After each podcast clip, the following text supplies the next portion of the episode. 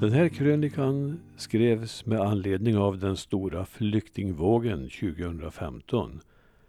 Människor på flykt. Nya Värmlandstidningen den 7 november 2015. Världen har blivit galen.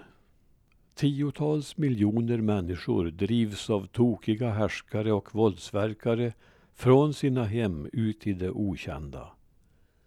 Europa ställs inför en utmaning där alla får känna av stora förändringar, även i de mest avlägsna skogsbygder.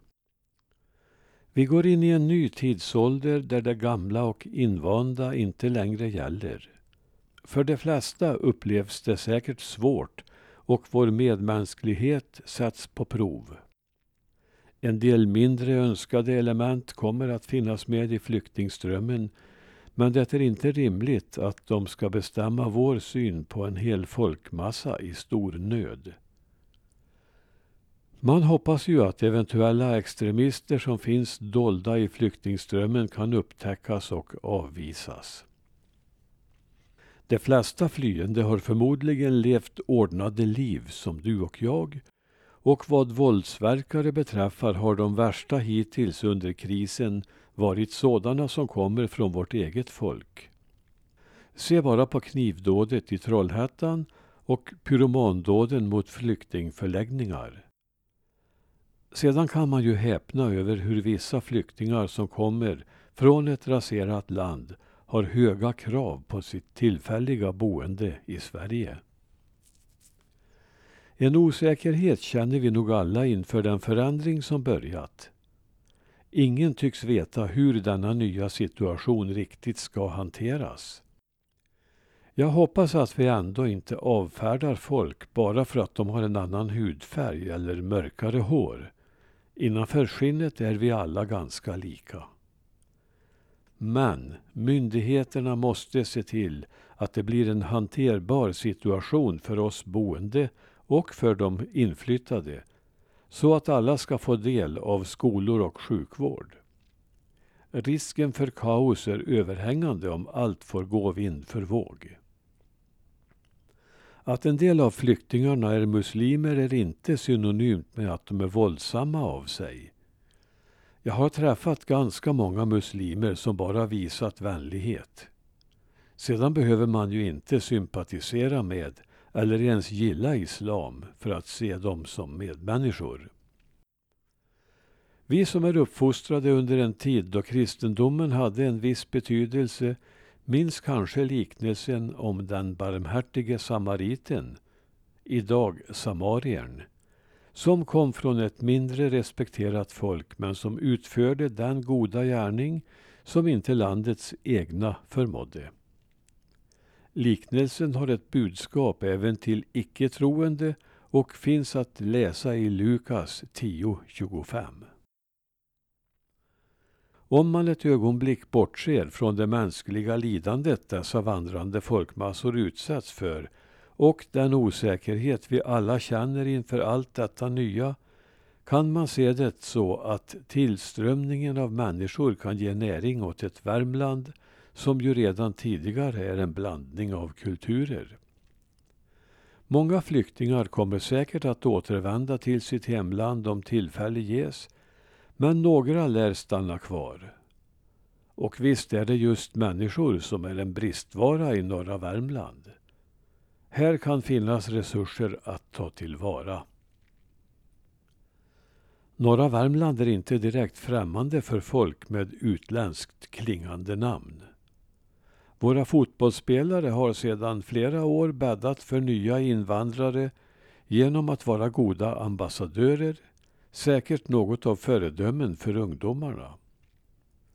Elever från avlägsna länder har tagits väl emot av sina skolkamrater. Undantag finns tyvärr. En viss beredskap har alltså folket i norra Värmland.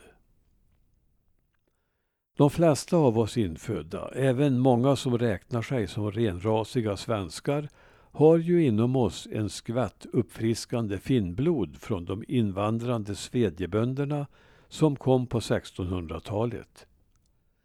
Mer än 5000 finnar beräknas ha befolkat de värmländska skogarna på 1600-talet.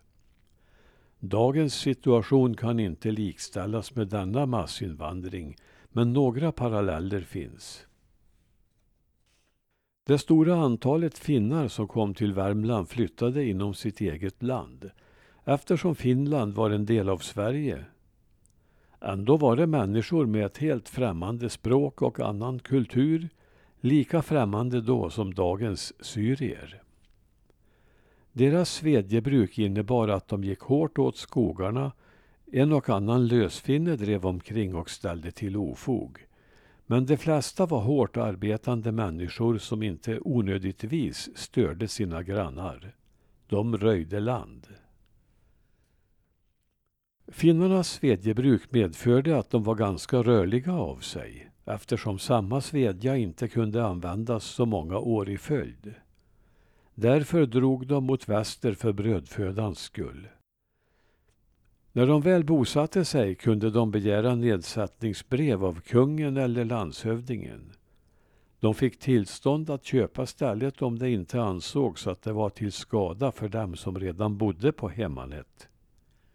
De konflikter som uppstod var förvånansvärt få.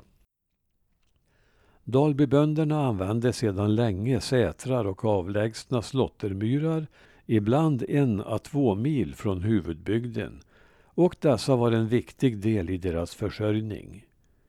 I skogarna runt sätrarna betade boskapen sommartid.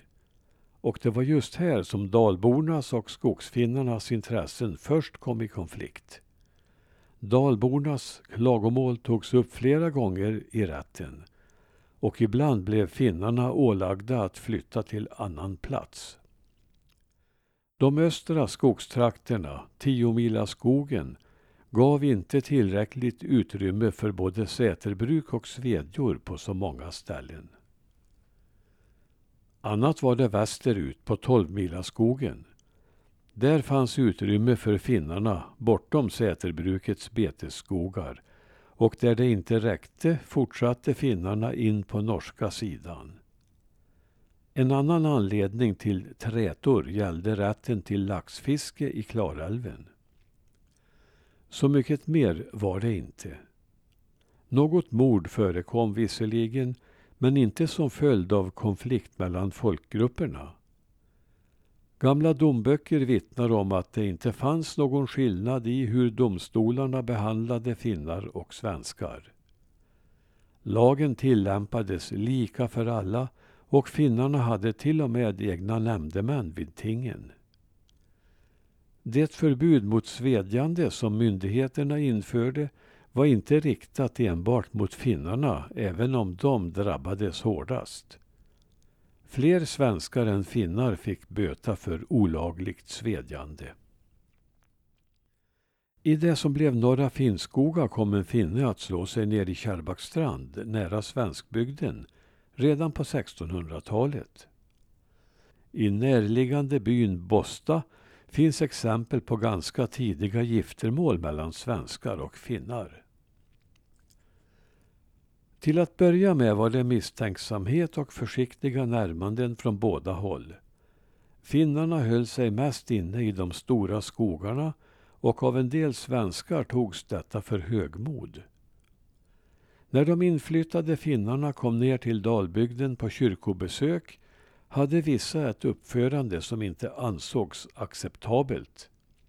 Här möttes två skilda kulturer men det faktum att de flesta av oss nordvärmlänningar har lite finnblod i ådrorna är väl det bästa beviset för att folken fann en form för fredlig samexistens.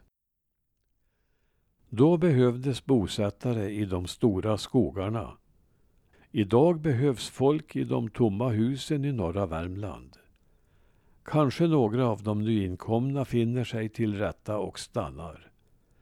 Låt oss då acceptera dem som våra förfäder accepterade finnarna. Värmland är ju en blandning av folk och nya inslag kan också idag ha något att tillföra. Att över en miljon svenskar en gång flydde från svältens Sverige till USA är kanske värt en egen fundering och en egen krönika.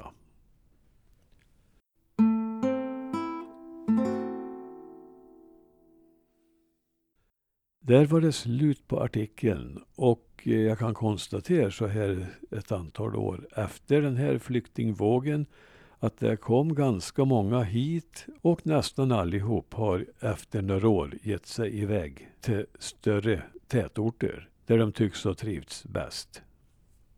Någon stor inverkan på Nordvärmland har de väl inte haft, men så pass ändå så att man har sett att, att det fanns mycket bra folk bland de här som kom som flyktingar hit också.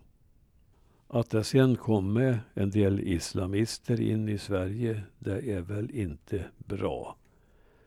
Det är mycket möjligt att vi var lite för blåögd när den här stora flyktingkatastrofen kom. Många kanske skulle ha undersökts bättre innan de släpptes in.